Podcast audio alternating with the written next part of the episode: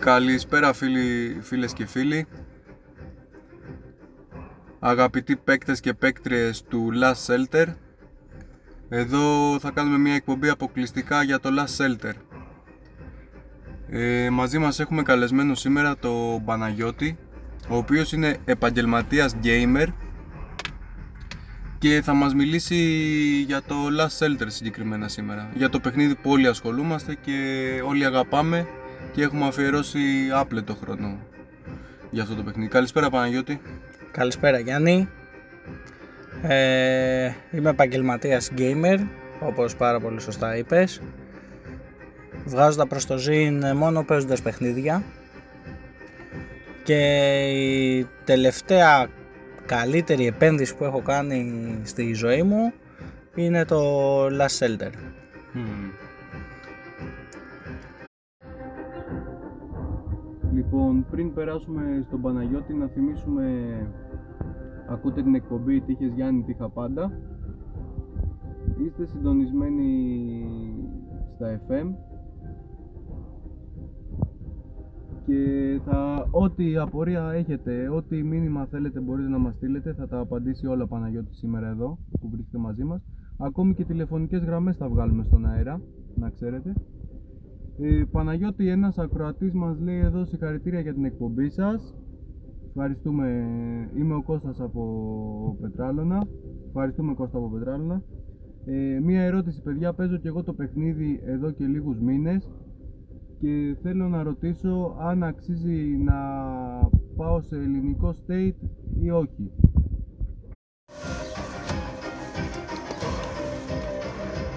Για άλλη μια φορά καλησπέρα και από μένα. Ε, καταρχάς συγχαρητήρια Γιάννη για την εκπομπή. Ευχαριστώ πολύ Παναγιώτη. Έχω παρακολουθήσει όλες τις προηγούμενες. Ε, πολύ ωραίο το μοτίβο που κινείσαι.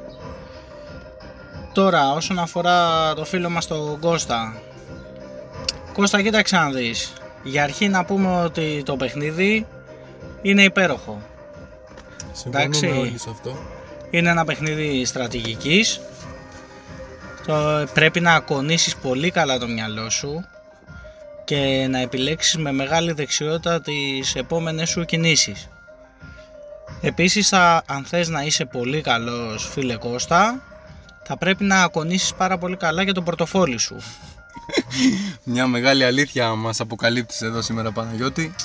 Και για να μένεις στα Πετράλωνα δεν το βλέπω. Μια καλή αρχή θα ήταν να μετακομίσεις κάμια Κυφισιά, κάμια Γλυφάδα και μετά σιγά σιγά μπορείς να επενδύσεις και στο παιχνίδι. Κώστα, Παναγιώτη, Κώστα, πήρες την απάντησή σου από τον Παναγιώτη. Τώρα όσον αφορά για το να μετακομίσεις σε ένα ελληνικό state. Κοίταξε να δεις. Ε, τα ελληνικά state είναι δυνατά state συνήθως. Υπάρχουν βέβαια διαφορές ε, μπόλικες ε, με τα υπόλοιπα state, γιατί στα υπόλοιπα state επικρατεί πολιτισμός και είναι κάτι που από αρχαιοτά των χρόνων, εντάξει, οι Έλληνες δεν φημιζόμαστε γι' αυτό. Ναι. Τώρα, ένα μεγάλο θετικό όμως είναι ότι εμείς οι Έλληνες έχουμε διαφορετικό ντι εν έι από όλους τους υπόλοιπους. Ναι. Ισχύει, ισχύει αυτό, ναι, ισχύει. Αυτό λοιπόν το ντι εν έι μας δόθηκε για να διαπρέπουμε σε τέτοιου είδους παιχνίδια.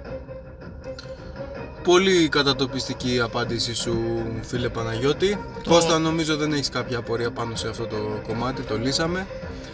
Να θυμίσουμε λίγο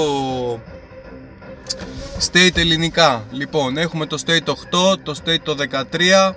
Στο State ενενήντα έξι έχουμε αρκετούς Έλληνες, στο τριακόσια σαράντα τέσσερα επίσης. Από εκεί και πέρα οι υπόλοιποι όλοι είναι πολύ σκορπισμένοι, αν θυμάμαι καλά. Ναι, έχεις δίκιο. Υπάρχουν βέβαια κάποια νεκρά State. Εγώ να πω την αλήθεια, είχα ξεκινήσει από το State εννιά, πριν από τρία τέσσερα περίπου χρόνια, δεν θυμάμαι ακριβώς.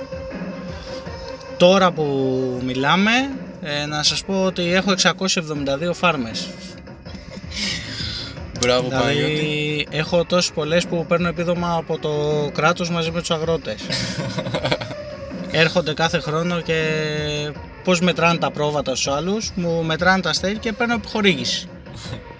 Λοιπόν, φίλοι ακροατές, ε, τα δικά σας μηνύματα περιμένουμε να ακούσουμε και τις δικές σας σκέψεις.